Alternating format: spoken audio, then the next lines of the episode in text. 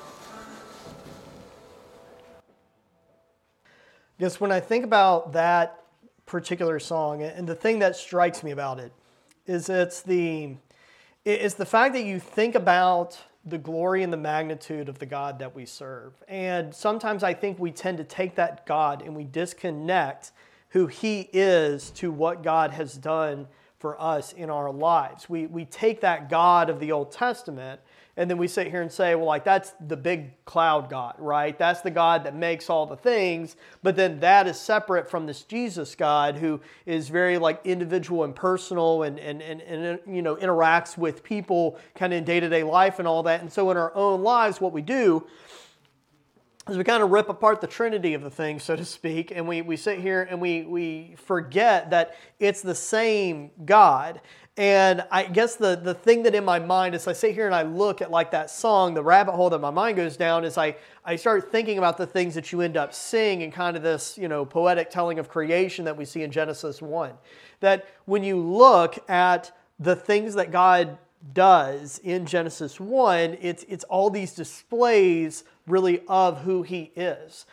It's one of the things that I remember reading in one of the first like really deep theology texts that I was going through was uh, it, it, was talking about how a lot of people make the mistake of you know kind of taking the Bible and then saying the story of God kind of starts Genesis 1 1, not understanding that the nature of God and the existence of God and who God is existed prior to Genesis 1 1.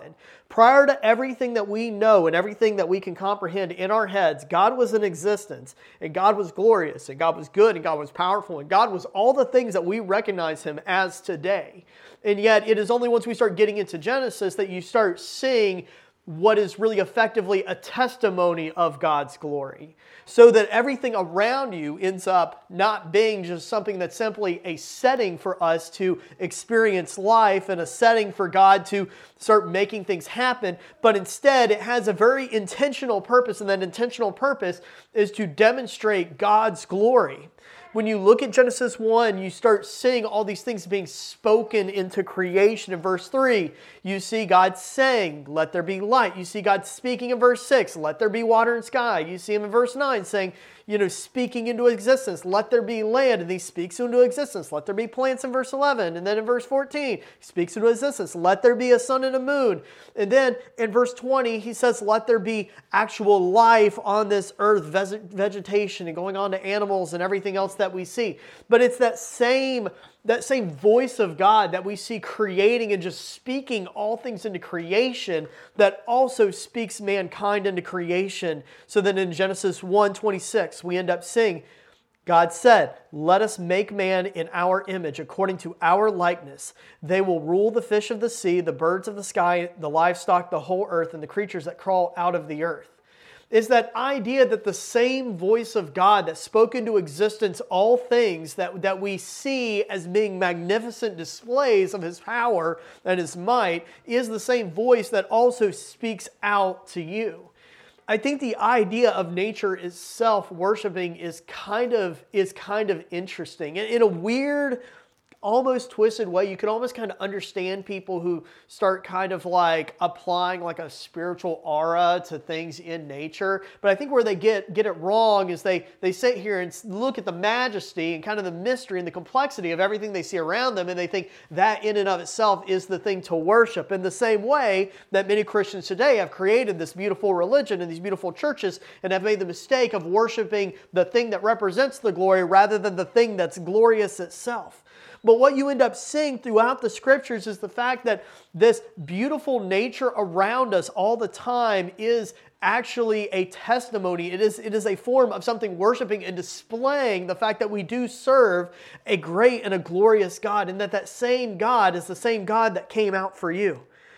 When you sit here and you read what in the, even in the New Testament, it says about just nature and the surroundings, you end up seeing this. This is in uh, Luke 19, verses uh, 39 through 40. You end up seeing some of the Pharisees in the crowd said to him, said to Jesus when he's entering into Jerusalem and everybody is, is praising his name.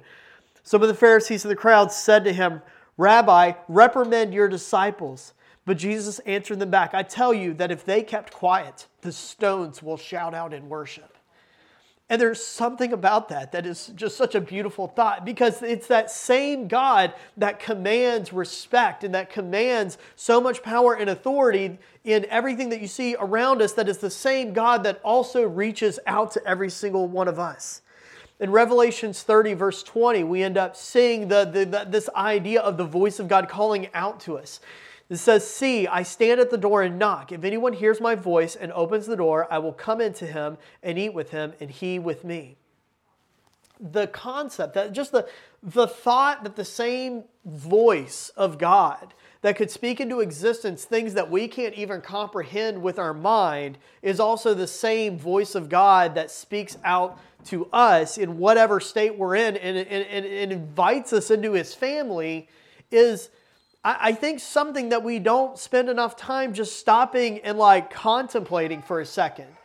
I mean, if you think about the things that people will use to keep themselves away from the kingdom of God, or things that people will do to disqualify themselves or disqualify others, they seem so small and insignificant compared to how difficult it must have been to create all things.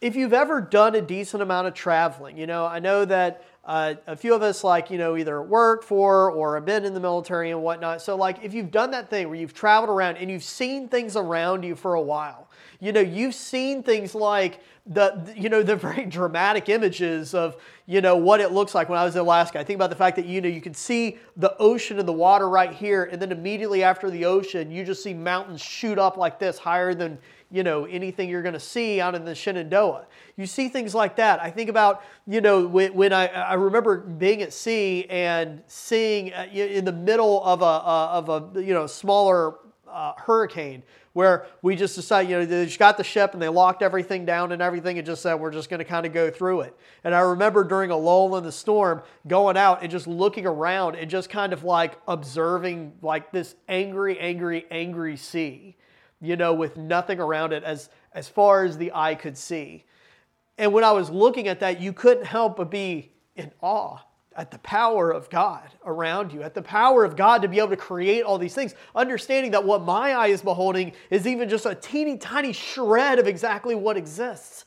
I think about when you have all of the things that you know you see like Corey Dolmeyer when he goes out and takes his telescope out at the at the, the south side of town and you know will show these pictures of things that are up in space. I've always loved looking at things in space. You know, I started looking through a telescope when I was little little, little kid and you know thinking about just what you see out there like things that that uh, exist on scales that our minds can't even comprehend. That these are all even just tiny pale little slivers of the power and the might and the glory of our God. But it's that same God that did all of those things, that did the mountains, that did the oceans, that did the heavens, that did everything, that exact same voice that spoke all of that into creation is the exact same voice that looks at you in whatever state you find yourself and says, I come knocking at the door. I'm calling for you. It's that same God that decided he was going to die on the cross for you. Some of the lyrics that are there in, uh, in, in the song we just went over that, that stick with me is uh, uh, they say, God of salvation, you chased down my heart through all my failure and pride. On a hill you created, the light of the world, abandoned in darkness to die. And as you speak, a hundred billion failures disappear. There's something kind of profound in the idea of thinking about the fact that God created all things and he he created all things. We know he created us. We, we know that god you know uh, has, has, from the scriptures he has the power to conquer sin and all that. But i want you to just think for a second almost kind of there's there's a there's an odd beauty in the fact that god created all things included he he created you know we just read in genesis he created the vegetation he created the trees he created the wood that would have gone into the cross to crucify his son he created the hill, then he knew he would have known what that hill was going to become. He created the stones that people, you know, wanted to use to, to stone his followers. He created the animals that, you know, whose skins were used to make the leather that went into the whips that was whip, whip Christ. And he, he created the, the, the cave and the tomb that, that Jesus' body would have been would have been enshrined in. And I guess the reason why that's such a, of kind of a, a poetically beautiful thought is because you think of the fact that God created things that He knew were going to be used to be detestable to Him. God created these things and He knew how they would be misused. He knew how they would be perverted and how they would be twisted for different things. And yet, He still, in that state, looked at all those perversions of His creation and said, I'm going to do it anyway. And I'm going to continue pursuing my creation and redemption of my creation, regardless of how people have, have, have, have perverted it. And now take that and apply that to you.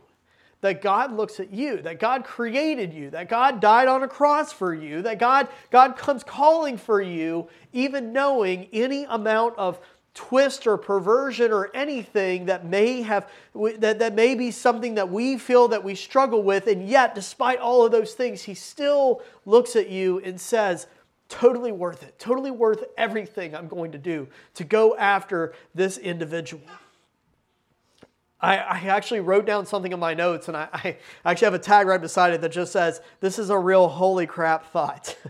and it, it says this If God can speak into existence the stars and the galaxies, the sun and the moon, the mountains and the seas, then how much greater do you consider the challenges of your own shortcomings that you think God's glory cannot be demonstrated through your redemption? I think that's the thing that sometimes we don't, we don't, we don't stop and think about enough. And I think it, you know, I think it's just because there, there's so much when we think about like the, the, the God side of our lives you know, there's so much to consider. You know, we, we, want to, we want to think about like the things that we should be doing, right? We want to think about the fact that, you know, we, we should be doing like, you know, like Bible studies and we should be reading. We, we should be doing, you know, praying. And we want to think about that there's ways we want to do things with church and our church family and all that. And like, so when we think about like the religious side of our lives, we, we have so many things to think about. And I think in the midst of thinking about all these things that we have to think about, sometimes what we end up missing in that is the basic fundamental which is the love of Christ, that thing which actually achieves unity in his body, and the thing that actually causes a change within us. The reality is that the, transform, the transformative nature of Christ isn't going to dwell in us because we sit here and we create the right type of program. It's not going to exist because we have the right kind of branding or because we do the right kind of ceremonies or whatever. We'll do some of these things and you know we'll have have some some some little programs and things like that. But those things aren't what actually cause transformation of the heart. The thing that causes transformation in your heart is the same voice of God that caused transformation of nothingness into creation. That is the transformative power that we want because anything else is going to be insufficient. Everything else is going to fail to whatever the world is going to throw at us. It's going to fail to our, our temptations and our own shortcomings. But the God whose voice can change all things and create all things and redeem all things is the God that can actually remain with us. So as we sit here and you know, I think about this rabbit hole I was going down. There was one more thing that uh, one, one more you know kind of uh, video I ended up going to in my head, and it goes along with this. This idea that you know we we sometimes will you know, look at ourselves and think of all the reasons why we may be disqualified or maybe had been disqualified or, or maybe aren't disqualified, but reasons why we have things we need to overcome and we need to get over. And, and, and in doing that, we kind of we kind of mute the power of God. We, we tend to overlook that God is the one who is all powerful and all sufficient to, to be fully redemptive of our hearts and fully redemptive of whatever things that we may have in the back of our minds from you know, either things that we currently do, things that we've done in years past, or whatever. And it's this song that comes from another group that you probably have heard of, you listen to Christian radio, that's, that's Rend Collective Experiment, right? So it's a group that I think it's interesting to kind of point out just kind of where they come from too, that, you know, this is a group from like Northern Ireland, right? In Northern Ireland, it's a place that has, has been a, a center of a lot of strife and a lot of civil unrest and everything. Things that, you know, aren't removed to them because they're, you know, 300, 400 miles away, but things with, you know, like terroristic actions and things like that. But yet you have these individuals and frequently they will sing about messages of redemption. And it's, it's kind of powerful when you think about these these people and some of the things that they're surrounded by all the time, and the fact that uh, you know even despite all that they they sing, they sing about you know healing and they say about about rebuilding of you know God's people and unification and all these things that are so foreign to them.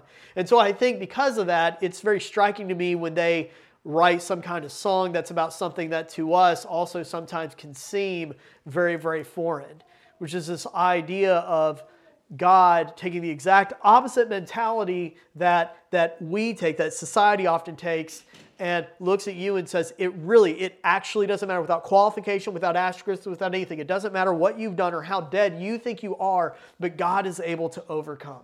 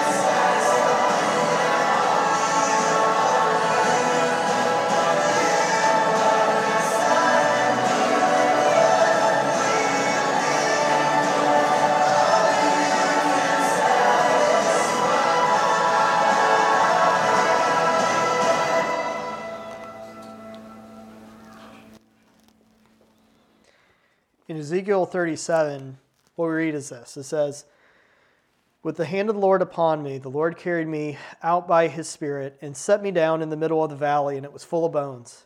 He had me pass by all around him. There were so many bones living in the valley, and they were so dry. He asked me, Human beings, human being, can these bones live? I answered, Lord God, only you know. Then he said to me, Prophesy over these bones. Say to them, Dry bones, hear what the Lord has said. To these bones, the Lord God says, I will make breath enter you, and you will live. I will attach ligaments to you, make flesh grow on you, cover you, cover you with skin, and put breath in you. You will live, and you will know that I am the Lord. So I prophesied as ordered, and while I was prophesying, there was a noise, a rattling sound. It was the bones coming together, each bone in its proper place. As I watched, ligaments grew on them, flesh appeared, and skin covered them, but there was no breath in them. Next, he said to me, Prophesy to the breath. Prophesy, human being. Say to the breath that the Lord God says, Come from the four winds, breathe, and breathe in these slain so they can live. So I prophesied as ordered, and the breath came into them, and they were alive. They stood on their feet, a vast army. When you look at this image that is being painted here by this vision that Ezekiel is being given, it's an image of something that is, is uh, describable as nothing but, but pure death, an ir, ir, irredeemable death being brought back to life once again. This idea of seeing not you know explicitly when it talks about dry bones. Any of you who have ever uh, uh, done hunting or medical stuff or anything like that, no, there's a massive difference between like a bone that's like a still alive bone and a dry bone. It's very, very crystal clear that like that that is, is complete and utter death. But yet, God can even take those dry bones and even with that bring them back together. But what's phenomenal to me is that there's, there's two separate things that take place in this piece of scripture that this song is based on. It's that God first brings them back together. So he does this, this redemptive type of thing where he, he brings them together and he, he puts the flesh back on them and the skin back on them and all that. And so they would appear as if they're back together, right? And this is like a physical recovery that they've made. But then there's a second thing that takes place, and it's that God tells Ezekiel and says, Call to the winds and tell them to breathe breath into these bones. And the reason why that's so significant is because in the breath is the soul. It's the reason why in Genesis 2 you see God being described as creating Adam by breathing his breath into the nostrils of Adam. And it's because he was, he was endowing to Adam a piece of his spirit, of, of, of what, what makes God divine. A, a tiny piece of that was being influenced into the physical being of Adam, making him more than just flesh and bone and organs and something we'd consider a living being. And in the same way, as we sit here and we consider the redemptive acts of God, we have to understand that God can do many things that we see that are, that are physical in front of us, that God can certainly make miracles happen that God can ensure that things happen in the right way with, you know, that kind of divine miraculous timing, that God can do things that are improbable. He can do things that, you know, seem like he just kind of made something appear, but all of that pales in comparison to what God truly does that is a demonstration of his glory, which is taking what is dead and not just making it organic again, but actually giving it something that we would consider life. And so in that, we have to sit here and connect that. You, like you have to, or else there's literally no point in this whole Jesus thing. You have to connect that to the fact that Christ takes who we are and he doesn't just give you like a you're forgiven card to sit here and say you don't have to physically, emotionally feel guilty anymore. That there's something more that He wants to do that's beyond just the physical exterior of who we are. That God wants to breathe life back into you, to give you that redemptive breath so that you can actually live again. And I guess when I sit here and I look at that, it, it, it really starts, I guess, bringing home why it is that you see so many Christians throughout history being able to look at their own peril and their own situation and even the potential of their own death and look at that and face it with, with so little fear and with almost a sense of joy. It's because when you look at what God does to the dead, you look at what you see here in Ezekiel, what you realize is that death is not like an event, that death is, is kind of metaphorically, it's, it's, it's like a canvas for God to be able to demonstrate his glory. And so when you think about your own spiritual death, you think about the things that you know you have experienced throughout life that have gotten you to this point. You think about the different journeys and the highs and lows that you've been through. You can look at those things and you can sit here and just kind of boil it down to the physical organic being if you want and just say i had good time or i had bad time and i'm going to try to pin god into that. Or what you can do is you can look at those things and understand that those those highs were moments that God could, distri- could to display to you his blessing. And through displaying to you his blessing, he could display to you his glory of what, what, he, what he can do, how he can provide his, his abundance and that you can also start looking at those downsides. You can look at the downsides that you have experienced, or downsides that you're in the middle of experiences, or downsides that you may be afraid that you're going to experience in the future. And you can look at those things and realize that those, those downsides are not just trials where God is being mean. They're not just times where God is, you know, going to sit here and put you through a training period. But those, those times that may seem like they are detrimental, where you are going to, you know, have to endure, or that, that may even threaten the, the ultimate physical penalty of death, is really just a canvas for God to be able to demonstrate how truly glorious He is. Because the worst thing that you can possibly that you can possibly experience when it comes to being an organic being is death. But what you know, if you have that breath of God residing in you, is that that death is just the ultimate backdrop and setting to what is going to be God's pure display of His goodness and His grace and His glory through the redemption of, of the Creator with His creation. So, this is what God put on my heart. I feel like sometimes we get so wrapped up in doing a lot of the other religion stuff and the God stuff and everything that, you know, we, we, we kind of get separated from, I guess, what the main point of this whole thing is. And so as we sit here and we look at our own lives and we look at who God is in our lives, we have to be cautious to not let all of those other things in our life kind of overtake what God really is. That God isn't just culture, and God isn't just like schedule, and God isn't uh, even just like family, a family factor. That God is glory, and that God is is is wanting to display His glory through you. That's something that we get. It's something that God freely offers. But in order to be able to really participate in that, we have to be willing to acknowledge and embrace the own dead aspects of our lives so that we can see where God can breathe new life into us. No matter how dead we may think we are, none of us are so dead that we're beyond God demonstrating how good He can be in us. Let's pray. Father God, we, we just pray that you would help us to, to keep a mind that is, that is on you, that is remembering the, that's cognizant of all the different ways that, that, that you show your glory in our lives, all the, the, the ways you, you, you demonstrate your glory around us every single day. Help us to not be blind to these factors so that as we sit here and we live our lives and we do endure the challenges we're going to we're going to face. And as we do endure the you know things that are that are physically or emotionally trying that that that we can remember that through it all it's all just an opportunity for you to show us your goodness and your power and your might help us to take solace in that and to, to be able to have our faith strengthened, strengthened so that as we endure things and so as we experience life we're able to do so in a way that radiates your goodness and your nature and in doing that help us to have opportunities to be able to show that nature to other people so that they may also know you. We pray all these things in your son's precious holy name. Amen.